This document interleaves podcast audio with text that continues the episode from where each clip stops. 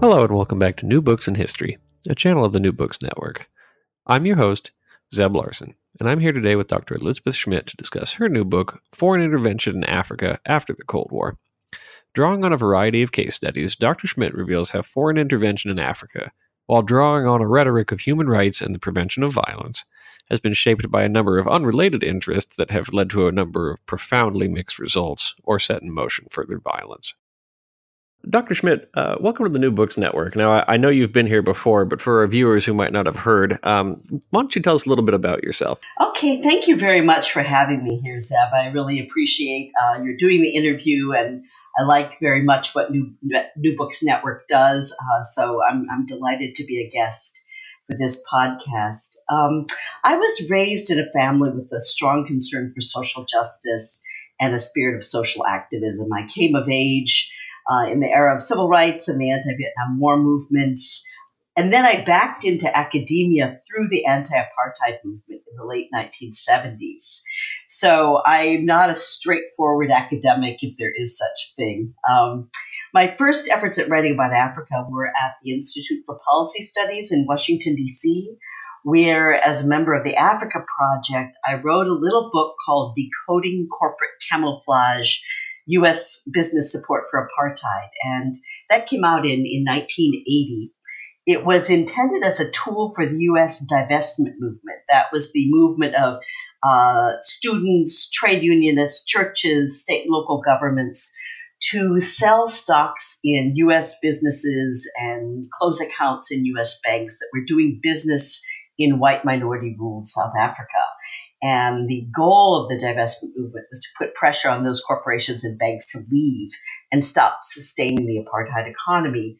So this book was intended as a tool for that movement, and as such, it was banned by the South African government. Um, so before it was banned, but after it was published, I took a little undercover trip to South Africa in 1981 to write for Maryknoll magazine, and I had um, amazing access to community groups and um, church activists and trade unionists.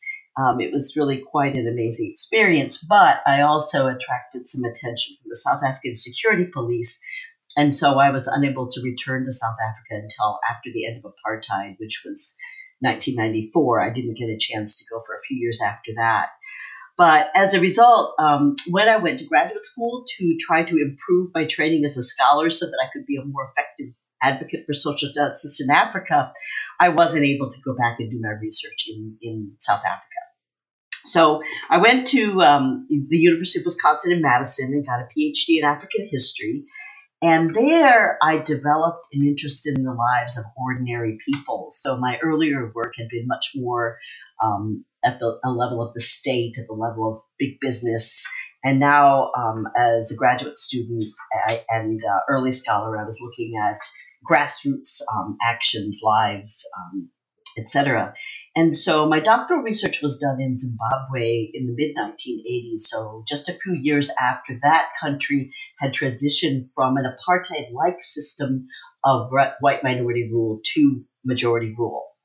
And my work there focused on the impact of colonialism and Christian missionaries on African women. And that was my first academic book, Peasants, Traders, and Wives Shona Women in the History of Zimbabwe. I also did um, a, a, sort of a secondary project on the impact of sanctions on Rhodesia.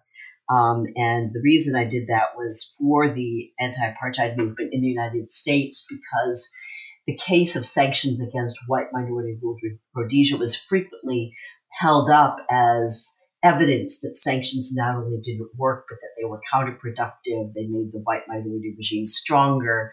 And I was arguing against that and uh, did quite a lot of research and interviews with not only African activists, but with white businessmen who've been involved in busting sanctions and running the, um, the sort of uh, outcast economy. And um, found that, in fact, sanctions in conjunction with the armed struggle and the oil price increase w- w- were extremely effective and were uh, an important component that resulted in pushing the white minority regime to the to the negotiating table in the late 1970s and majority rule in 1980.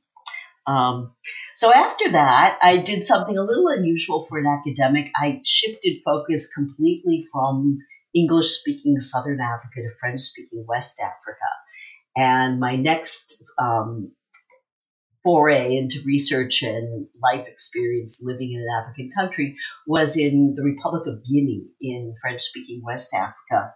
And the research I did there, archival research and oral interviews, resulted in two books about grassroots mobilization against French colonialism, which resulted in Guinea's independence in 1958. And so the first one was called Mobilizing the Masses, Gender, Ethnicity, and Class in the Nationalist Movement in Guinea. And the second one was Cold War and Decolonization in Guinea. And so they're both social histories, but also political histories of local people and their struggles against the colonial state. And then I, am sort of moving into the, the, the, present, including the book that's the focus of this interview. Um, the, the book that I published in the fall of 2018 is the second of two companion volumes about foreign political and military intervention in Africa. And these are very different from my earlier academic books in that they're not intended for experts. They're really intended for students, foreign policy makers, NGO staffers, um, the media, and the general reading public. Uh, and the idea is to undermine popular myths about the conflicts going on in Africa and the origins of those conflicts. So the first book came out in 2013, and it was about foreign intervention in Africa after the, uh, uh, I'm sorry, during the Cold War. So from the Cold War to the War on Terror. And it looked at the transition from colony to independent nation state and the role the former colonial powers played in trying to shape and control those states, and also the new role of, of political and military intervention by the Cold War powers. So that was the first of the two books, and that was 2013. Now, the more recent book in 2018 is about foreign intervention in Africa after the Cold War. And it looks at the period from the 1990s uh, through uh, 2017. So, also looking very closely at the role of, of the war on terror um, in, in uh, provoking uh, foreign political and military intervention in Africa. So, um, again, this book is also intended to um, uh, undercut many of the popular myths about why Africa is in the state in which it finds itself. Now, I'm I'm curious, um, and I'm familiar with a lot of the the myths that you're describing here. But you know, for the audience, what are some of the popular discourses that come out, especially regarding intervention in Africa during the Cold War and then more recently? Okay, thank you. Um, well, first off, to outsiders, if you ask someone who's not really familiar with the continent just to close their eyes and brainstorm when they hear the word Africa, invariably you'll hear descriptions of a continent in crisis, riddled with war and corruption, imploding from disease and starvation. Africans are regularly blamed for this as well. That the idea is, well, gee, they've been independent for 50 years, 60 years. Why haven't they gotten it together? And of course, um, people in the United States forget we suffered through a horrific bloody war over the issue of slavery 70 years after our independence and and and you know a secession of states in the south etc so really if you look at the long arc of history um, African nations have not been independent of colonial rule for very long at all and the vast majority of them have been forced because of their relative disempowerment in in the international arena to accept what are often termed neo-colonial states that are very much dominated still by former colonial powers or other countries from the global industrialized north. And so um, that is a focus of, of both books, looking at the way in which colonialism set these countries up for failure and uh, the way in which the powerful countries in the global north tried to prevent them from transitioning from being producers of primary products that are cheap and exporter and exporting those to the global north for manufacture and then importing uh, manufactured goods that are expensive, leaving them with um, imbalances of trade, massive debt, etc. So um, um, I look at those kinds of issues um, in in both books and um, the role during the Cold War of the Western powers in particular, and I would say the United States especially, but also France and and Britain, Portugal, Belgium, in um, undermining countries that attempted to find a third way, that attempted to be non-aligned, not choose sides between East and West, um, uh, develop different models of development that were not necessarily the capitalist model of development, and they were generally prevented from doing so effectively. And many of the governments were undermined either by covert operations or simply by freezing them out of international markets and uh, ability to access bank loans, etc.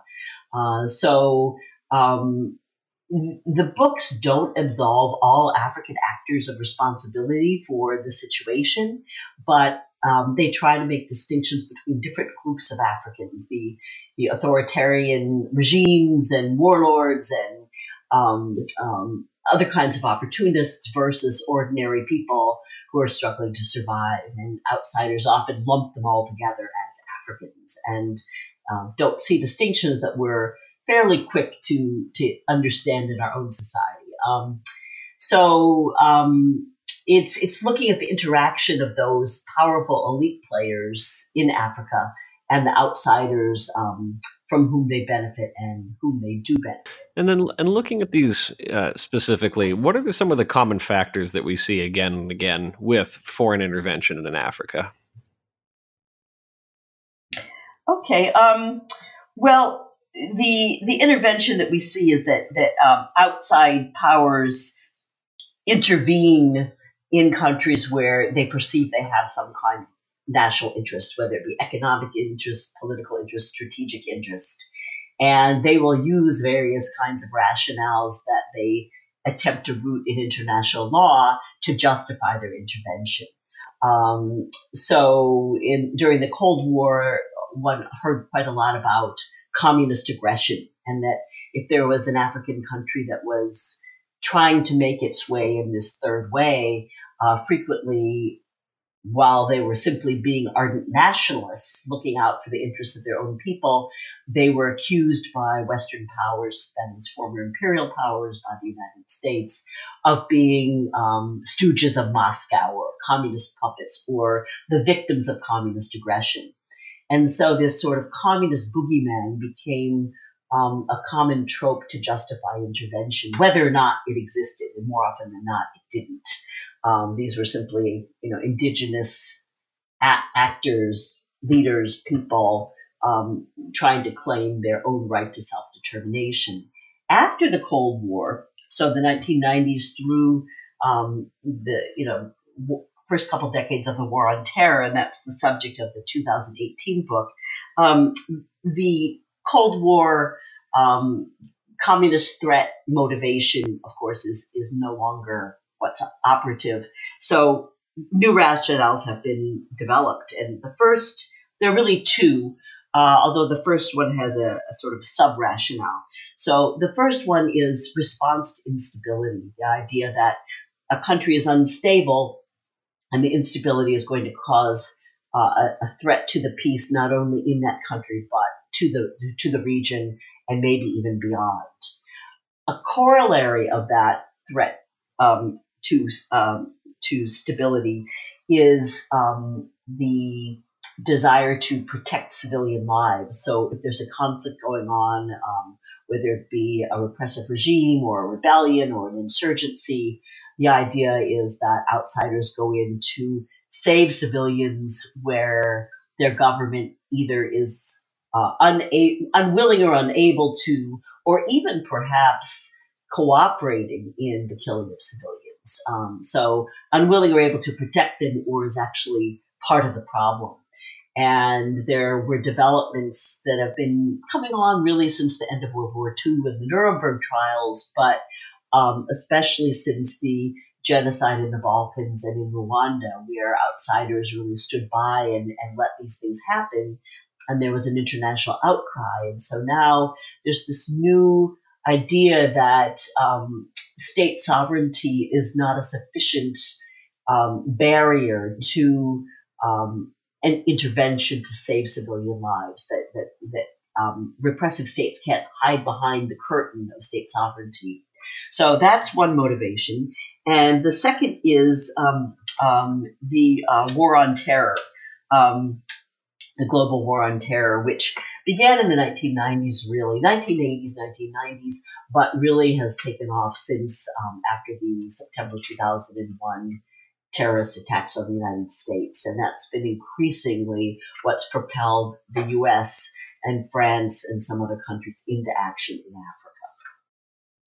And then I have a question about um, international institutions. You mentioned um, towards the beginning there that they they are often used or found a way to justify foreign intervention. How do they fit into this? Are they wholly the tools of major powers? Do they sort of sit uncomfortably astride this process? What is your take?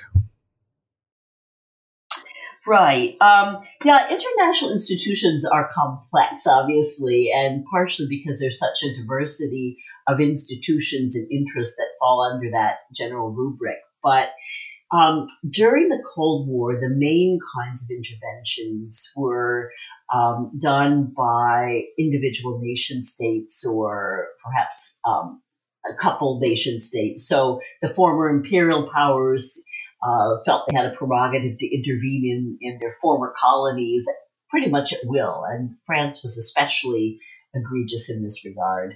Um, the superpowers, but again, especially the United States, felt that it had the right to intervene to protect its interests, uh, not necessarily to the extent that it had done in Central and South America, but um, increasingly um, the United States replaced the European powers as a major intervener in Africa after decolonization.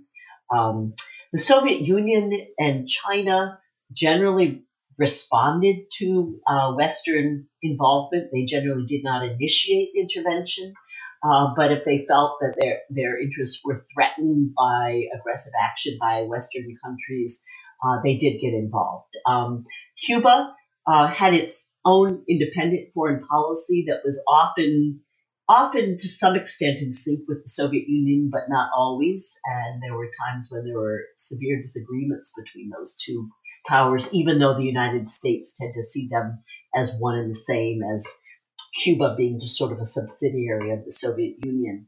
Um, but the multinational state based organizations became much more important after the end of the Cold War. And here I'm talking about global organizations like the United Nations. Um, then beneath that tier, the, the European Union, the Arab League, um, and then the regional organizations would be those that focused on a particular continent. So in the case of Africa, it would be the Organization of African Unity that was then replaced by the African Union. And then the sub-regional organizations in Africa would be those that focused on regions within Africa, like in West Africa, there's the Economic Community of West African States. And there's different regional organizations in East Africa, in Central Africa, in Southern Africa, etc. And while those um, organizations, and here I'm talking especially about the regional and sub-regional, the African Union and the um, sub-regional organizations in Africa, they've been involved in military interventions that include troops from a number of different countries in Africa.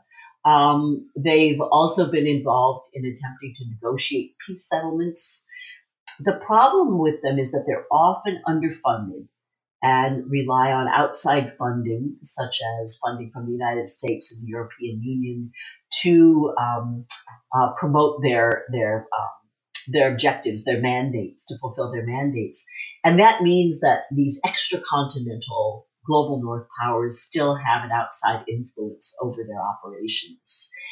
Another problem with them is that they're composed of individual nation states, um, and each of those nation states has its own interests, and often there are conflicting interests within the regional or sub-regional body, and conflicting interests over the very country in which they may be sending peacekeeping forces. And so there have been um, all kinds of scandals that have involved troops in these supposedly neutral multilateral sub-regional organizations, but that have been involved in corrupt practices, that have been involved in sexual abuse of civilians, that have been involved in trafficking minerals and other natural resources, um, or that are promoting the government or the rebel group while other members are promoting a different rebel group or um, uh, you know that, that kind of thing. And so that becomes extremely problematic um, that there aren't really any neutral players any neutral power brokers involved in the situation. So each case has to be treated differently. And um, um the case studies in the book do look at the um, uneven role and the questionable role of uh, some of the peacekeeping operations. So that's an excellent transition into the question of these case studies. And you have a number of them uh, just in this book looking at foreign intervention. Why did you pick the ones that you did? And what do you think we can learn from them? Okay. Uh, well, thank you. Uh, one of the goals of this book um, was to try to get a sense of patterns and trends across the continent rather than focusing on Southern Africa or East Africa, West Africa, the Sahel, the Horn of Africa, etc. Um, while those are very worthy projects, and obviously, if one selects one region or a couple regions, one can go into much greater depth and detail. But my goal, given that I was writing for non-experts, was to try to get a give a sense of the continent and also to include North Africa in the continent. It's often grouped together by um, scholars, media, etc., as part of the Middle East. And in many ways, that makes sense. Uh, for some things, but it's also very much a part of the African continent. And what's happened in North Africa has had a, a massive impact on Africa south of the Sahara uh, especially in the Sahel, the border region of the Sahara Desert, but filtering down into other countries further south. And so um, I very consciously picked case studies that um, um, are from across the continent North Africa, West Africa, Central Africa, East Africa, um, not Southern Africa. Um, and that's that's um, although I do make a lot of reference to the role of South Africa because it's been a big power broker in the region of Africa. But the reason I didn't focus on this is that South Africa was a major arena of foreign intervention during the Cold War, and uh, when South Africa and Rhodesia, now Zimbabwe, were under white minority rule, and when Mozambique and Angola were Portuguese colonies trying to carve out a third way. Um, so they are very prominent in the book that came out in 2013. But um, in this era, the post Cold War era, most of the conflicts have uh, taken place in East, West, Central, and North Africa. And so they've been the main focus of the case studies. So when I was picking case studies within the region, I tried to pick some um, with conflicts that were very representative of these two factors, two factors with that corollary of responsibility to protect civilian lives that motivated foreign political and military intervention. Um, so again, those were response to instability with the corollary of protecting civilian lives during this instability, and then secondly, the war on terror. So I picked uh, the case studies of Somalia, from the end of the Cold War, and the book goes through 2017. So all of these case studies end at least by 2017. Um, some end earlier.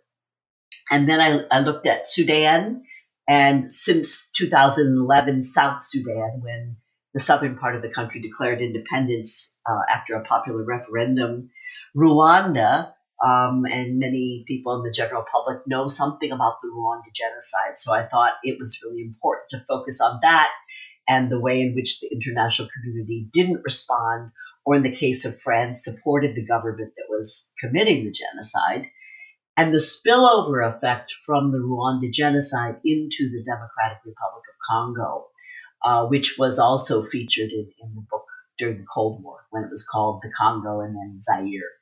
Um, so I, I'm often looking at the way in which one conflict leads to another or intensifies another. Um, then after the Congo, I moved to West Africa and look at two very interrelated conflicts, one in Liberia and the other in Sierra Leone. And then next door to those two countries was the French colony of Cote d'Ivoire, um, where there was definitely a spillover effect of the other two conflicts, especially insurgents, um, um, militias, armed groups of unemployed youth who'd been fighting in those wars, had nothing to look forward to when the wars were over, and moved on in search of new conflicts. And some of them wound up in, in Cote d'Ivoire. Um, after Cote d'Ivoire, I look at the Arab Spring, which began in 2011. So I'm moving not only from region to region, but I'm moving across time um, chronologically. And the Arab Spring in North Africa was especially important in three countries Tunisia, uh, Egypt, and Libya. And so I, I look at those three case studies um, and the impact they had on events to the south. The Libya case study segues very directly into the conflict in Mali that emerged in late 2012, early 2013. And I talk a great deal about the foreign political military and political and military intervention by NATO, um, led by France, supported by the United States, um, and also the role of a, a West African ta- military task force that um, um led to um, a secessionist movement in Mali, a military coup in Mali, the movement into Mali of Al Qaeda and later Islamic State uh, forces as the power vacuum grew. And one of the re, uh, recurring themes in these case studies is the um, lack of insight that the um, military interveners have had about what comes next, the lack of thought, lack of planning, perhaps even lack of knowledge of the culture, the history of the region that leads to these blinders and how time and again um, foreign intervention has resulted in uh, power vacuums that open the door to the the um, the seizure of power, or at least the strong um, new presence of international terrorist networks that hadn't been there before. So the Mali case study also segues into um, a case study in the same chapter of Nigeria, where I mention a number of conflicts, but focus especially on Boko Haram in the northeast. And Boko Haram is also very much linked to the Libyan conflict. And after that, I um, I leave the, the regional case studies and the two final chapters take a much closer look at the role of the United States, really an outsized role of the United States um, in political and military intervention in Africa, but also looking at um, the role of economic aid, of trying to reshape these African societies as neoliberal capitalist states, uh, the ways in which um, the economic uh, subordination of these countries has led to their political crises, which are still not being addressed. And so the conflicts are often treated as military problems that require military solutions. And my argument is that no, they're fundamentally problems of um, inequality, of unequal distribution of power and resources, of grievances by people who've been abused or neglected by their state. And unless those underlying grievances are addressed and resolved, the problems and the conflicts are going to continue uh, and become exacerbated. And the military intervention is actually counterproductive in creating further hostility and um, anti American or anti French um, uh, reaction, and um, has in many ways, as I've said already, opened the door to the involvement of international terrorist networks that had not previously been there. So the case studies are really intended to illustrate um, and provide evidence to support the main uh, arguments in the book about the motivations for foreign intervention and the negative consequences of many of those interventions. Now, it would be hard to read this book um, and come away with any conclusion other than that these foreign interventions are, I think, in your most generous assessments, highly mixed in how effective they are. Um, yet they happen over and over again. So, what is it in your view that's informing these failures, these policy failures? Well, it's more what's not informing them. Um, that um, the pitfalls of foreign political and military intervention uh, suggest that there are certain requirements for a lasting peace, and those have not been met. And and essentially, that is that uh, they need to um, um, focus on these underlying grievances that are really as simple as haves and have-nots. That that people want access to good food, good health care, sanitation, education, jobs, um, responsive governments, transparency. And time and again, these these uh, grievances are not addressed, and the people who have these grievances are not even invited to the negotiating table. Uh, and here I'm talking about women's organizations, youth organizations, civil society organizations, elders. Um, that if they're brought in at all, they're brought in in the 11th hour and told, here's the document, sign it, and go get your people to implement it. And my argument is that, that they have to be listened to from the get go. They have to be taken seriously. Their grievances have to be addressed, or it's just going to, the, the, you know, the conflicts are just going to resurface in a new way. And that the solutions aren't military and they're not quick. There's no quick fix. And I think again, um, you know, the U.S. government, and I would say especially now, wants immediate evidence of a, of a change, or you know, we're going to pull funding, we're not going to support this or that humanitarian project because you're not doing what we want in the international stage. And these are just really wrong-headed and um, very, very counterproductive. So um, um, that's that's what I hope readers will take away is that we need to know more about the history and the culture and the previous interactions um, between the countries involved in these conflicts and uh, their neighbors and the outsiders who are intervening and try to understand why they might be skeptical or um, even rejecting of some of these initiatives and some of the settlements that have been imposed from above it and outside.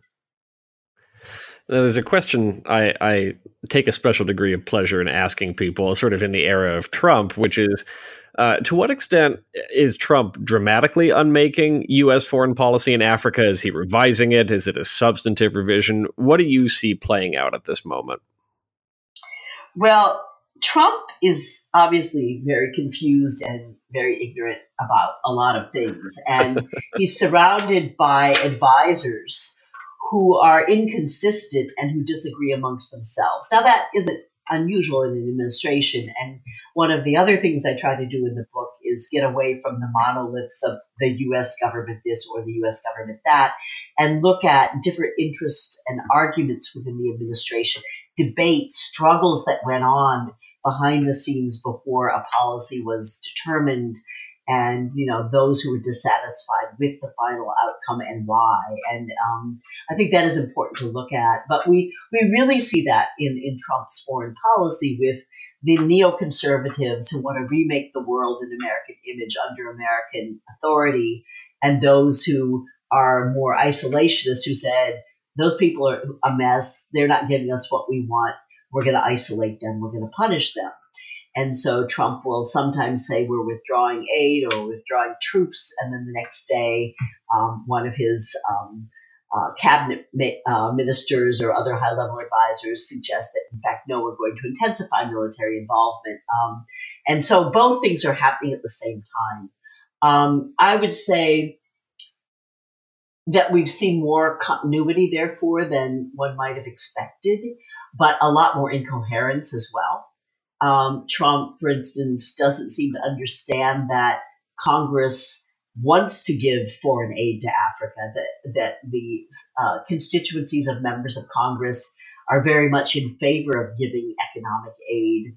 Uh, the American Chamber of Commerce, which is one of the most uh, lucrative lobby lobbies in the United States, is very much behind it because most of the dollars we give come back to America. They have to buy American agricultural products, American equipment, uh, farm machinery, transport in American planes. Um, this is a way of subsidizing the American economy.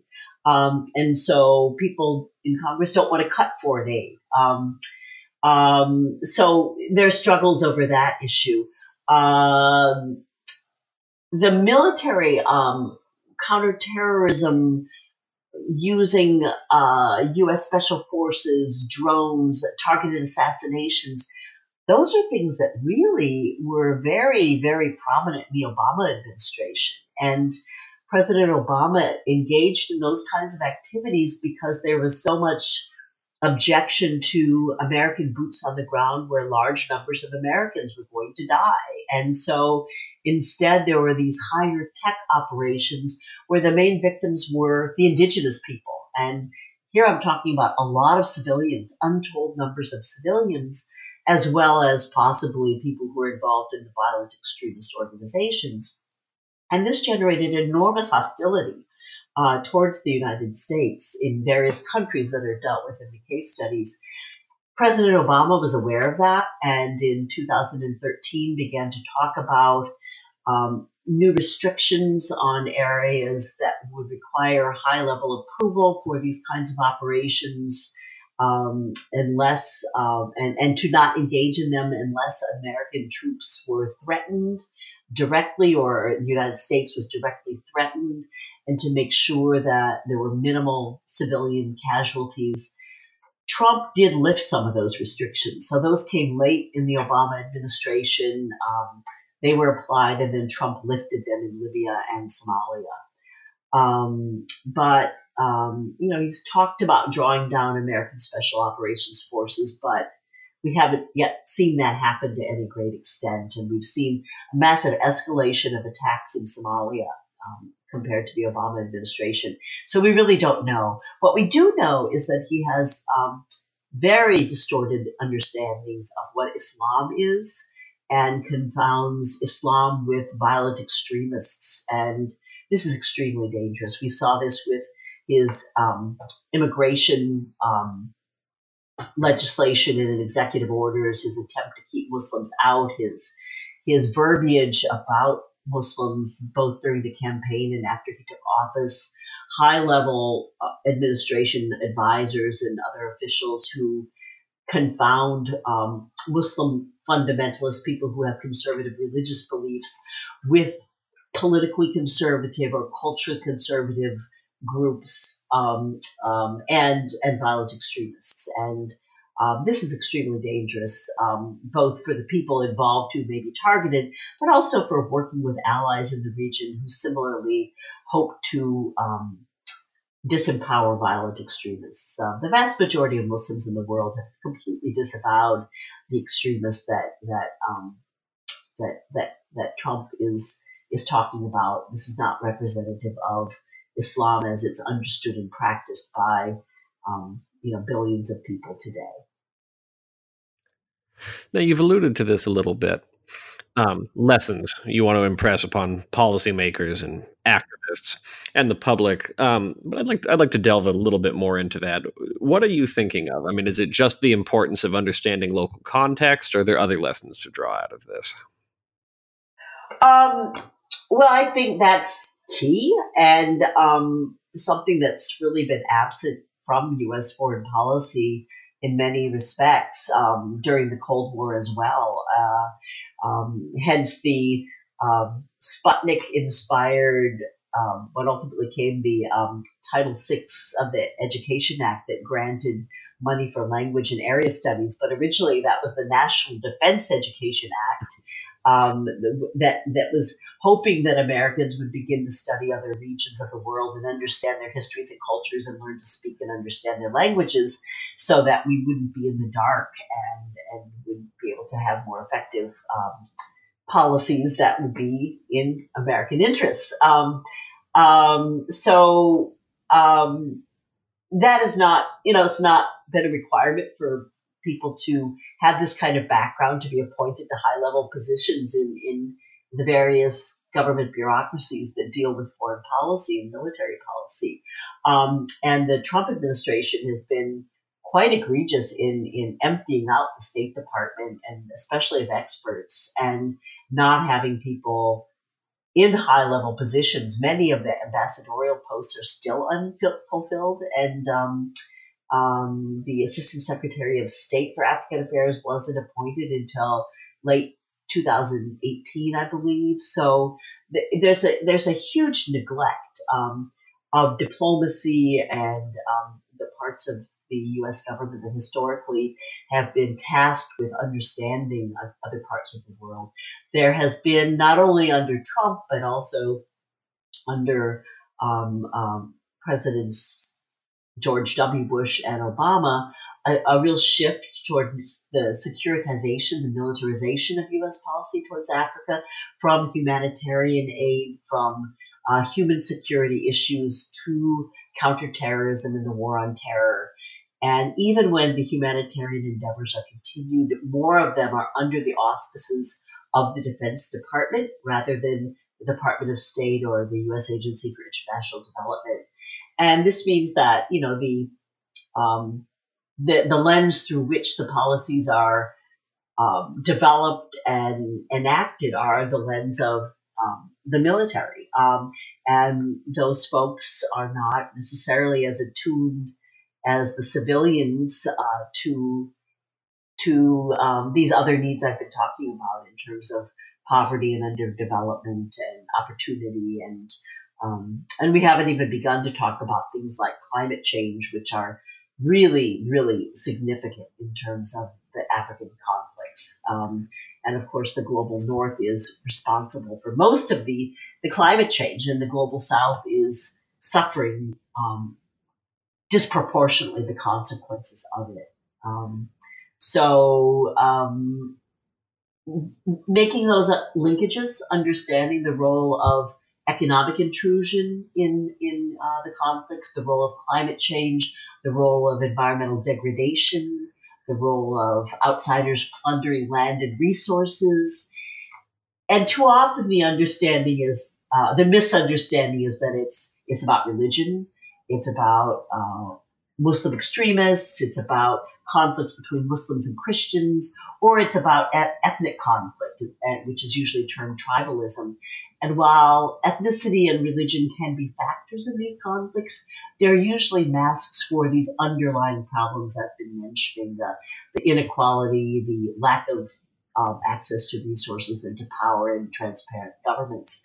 And I guess my basic policy prescription would be you know, get people in positions of authority who understand these regions, who understand what will happen if you uh, remove a dictator who has squashed all internal opposition, undermined civil society institutions. So there is nothing uh, between him and his cronies uh, and the people. And if he and his cronies are removed, there'll be this massive power vacuum. Who will move into it? What are the forces of the region that are likely to take advantage of this? And as we didn't see this in Afghanistan after the Soviet departure in 1988, we didn't see it in Iraq before um, the um, U.S. and uh, NATO, uh, you know, the U.S. assisted overthrow of, of Gaddafi and we did we haven't really understood it in Syria. We didn't understand it with Gaddafi,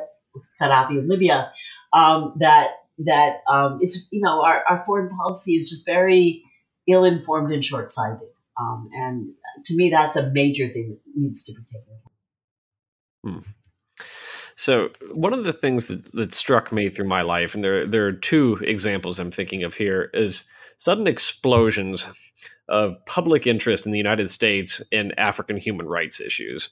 So when I was in high school, Darfur, well, my last year of high school suddenly sort of exploded in interest, and then my last year in college, um, Invisible Children again suddenly sort of exploded, driven in no small part by social media, and and then these tend to fade away pretty quickly. And what is the role of inconsistent public opinion and interest in driving these problematic interventions? Well, I, I think in some cases they, um, um, well, I'm thinking of Invisible Children, um, which was one that many people who are knowledgeable about the region, um, which is Uganda, Central Africa, so uh, Sudan, Democratic Republic of Congo, Central African Republic, um, and that was focusing on this violent extremist group called the Lord's Resistance Army uh, that mm-hmm. was targeting children. And one of the real problems with that group was that they really were um, focusing on uh, foreign military intervention as the answer. And the yeah. people were not really aware of the history and the culture that I've been describing. So um, there were, you know, special operations troops that have gone in. Um, the disastrous results of military intervention that I've described in the other case studies have not resulted. The, the intervention was relatively small. It was totally unsuccessful. I mean, they never they never found um, uh, Joseph Kony, the leader of this organization, and um, you know just wandered around this region um, somewhat aimlessly for for years, and um, effectively Kony was pushed out of Uganda and went traipsing through these other countries, wreaking havoc. And that, of course, is what's happened with many of these extremist groups in the case studies that I look at. Um, when they're driven out of the towns of northern Mali by the French and neighboring African intervention force, they go into the remote areas where they target civilians who are unprotected. They cross the borders into Niger and Cameroon and target those civilians. In Somalia, Al Shabaab was pushed out of the capital city to the south and crossed over into Kenya and began to target people there or set bombs in Uganda because the Kenyan and Ugandan armies were involved in fighting Al Shabaab in Somalia. So, um, um, you know, the focus on um,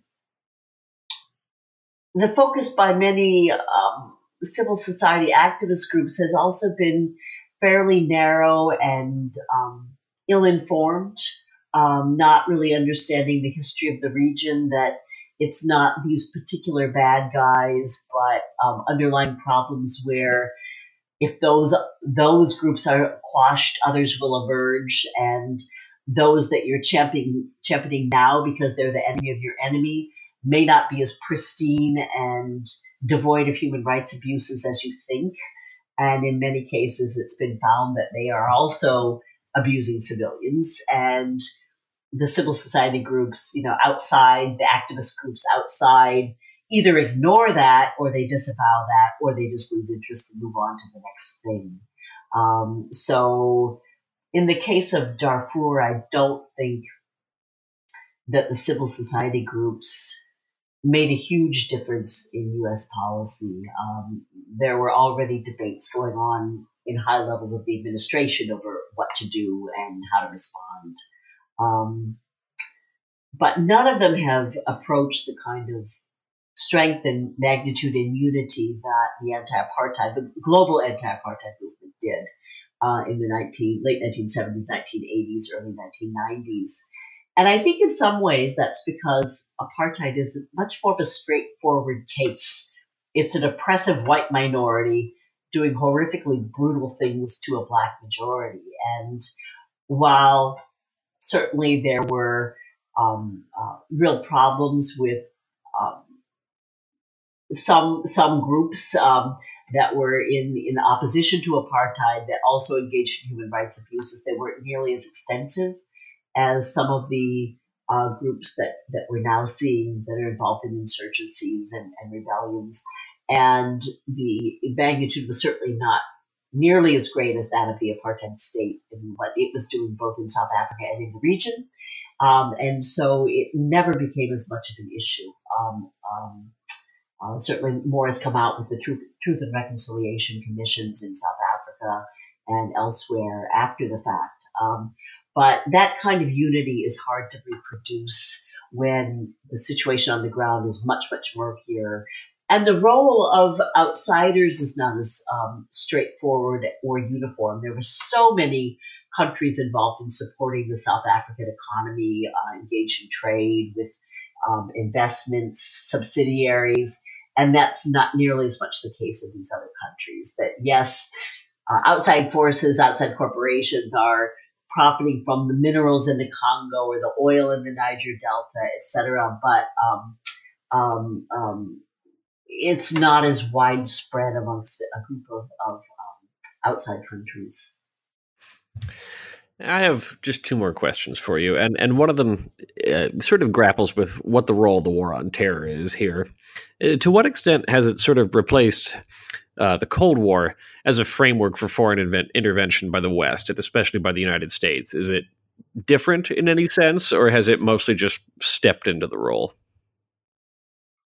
Well, I think it plays a very similar role in that it conflates very complex situations and complex and diverse groups of people under the easy rubric of, you know, communist threat or terrorist threat. Um, masking the real uh, underlying grievances and or aspirations of the indigenous people. So, as I mentioned earlier, the communist threat um, was used to target groups that were not necessarily Marxist Leninists, but were simply African nationalists that did not want to play the subsidiary role after political independence that they had played under colonial rule, that wanted to shape a new political and economic and social system, which um, Western powers, the former colonial powers, the new Cold War American superpower, found extremely threatening to their economic and political interests. And so they targeted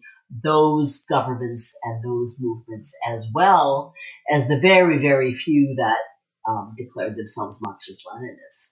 Similarly, the war on terror, um, um, dictatorships that um, want resources, economic and military, from the West will often point to rebel groups, insurgent groups, even civil society nonviolent protesters and, and um, dubbed them terrorists uh, in order to get military and economic aid. And while there are technically some legal constraints on the use of U.S. aid um, um, um, against, um, you know, civilian populations, it has been done. And, um, you know, when it's uncovered, it comes out in the media and there's a bit of a brouhaha, but not necessarily any sustained focus. Um, many of the U.S. Um, collaborators in the so-called war on terror in West Africa, for instance, are have egregiously violated uh, human and civil rights. Uh, I'm thinking of Chad. I'm thinking of various um, uh, Nigerian governments or and or their military um, under governments that are trying but unsuccessful in, in gaining control of um, the armed forces in terms of stopping abuses. um, and there are many, many others. So, so they are getting U.S. military aid, and we are training them supposedly in counterterrorism tactics, but they turn around and use the tactics and the weapons against their own people.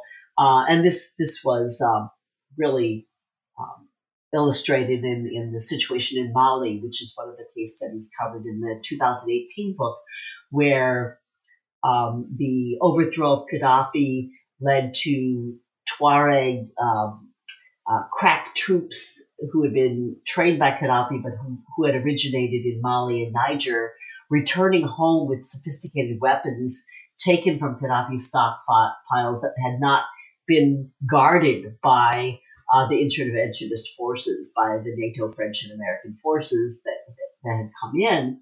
And so they took their, their, their training and their weapons home and began a, a, an insurgency for political independence, which was um, there had been many conflicts amongst the Tuaregs in the north of Mali because it was a region that was discriminated against, neglected.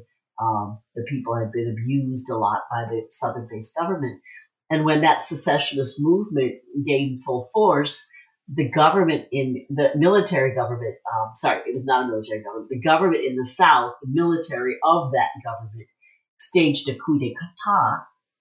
And the, the, the, the person who led the coup d'etat, in protest of the ineffective dealing with the, the secessionist movement, was trained by U.S. Um, Special Operations Forces in counterterrorism. So we've got, you know, all these all these things uh, going on. And he, you know, he overthrew this army captain, overthrew the democratically elected government. Um, uh, and he'd been trained by the U.S. So these kinds of things happen time and again, and that's very similar to the Cold War, where um, dictatorships like the Somali government, the Zairean government, it's now the Democratic Republic of Congo, um, uh, Sudan, major recipients of um, um, Western arms and um, use them supposedly against communism, but really against their own people. I have just one last question for you. Now that this book has been published, what are you thinking of doing next? Well, um, I I would like to continue writing, but shorter, historically informed pieces about current African issues, such as those I, I dealt with in, in, in the book, but in ways that make them uh, more quickly and readily accessible. So publishing them online. Um, but I, I, would still like to reach more non-specialist audiences uh, rather than um, scholars who are experts in, in the uh, in the particular areas I'm covering. And um, I, I, I will probably continue to address many of the issues that are addressed in, in the book as, as these issues uh, and responses to them evolve. So um, some of those issues, uh, which are mentioned in the book but aren't dealt with in, in great depth, are um, the impact of climate change, environmental degradation, the plunder of resources, um, everybody wants to know about the role of China, uh, which is um, certainly mentioned in the book, but it's not a major focus of the book because China's intervention up until now has been primarily economic uh, rather than military, um, although that is changing. Uh, so, touching on some of those issues in more depth, but also continuing to address misconceptions about Islam, uh, which underlie our wrong-headed approach in the war on terror and the misdirection of the war on terror, which emphasizes military action rather than resolving underlying grievances. So, um, and then I suppose finally the impact of foreign imposed economic policies on Africa, which were a major factor in the political crises of the 1990s and continue to be a real problem in that continent being able to move forward. Fascinating. Thank you so much for taking the time to talk to us today. Thank you so much for inviting me and for asking such provocative questions. I, I truly appreciate it.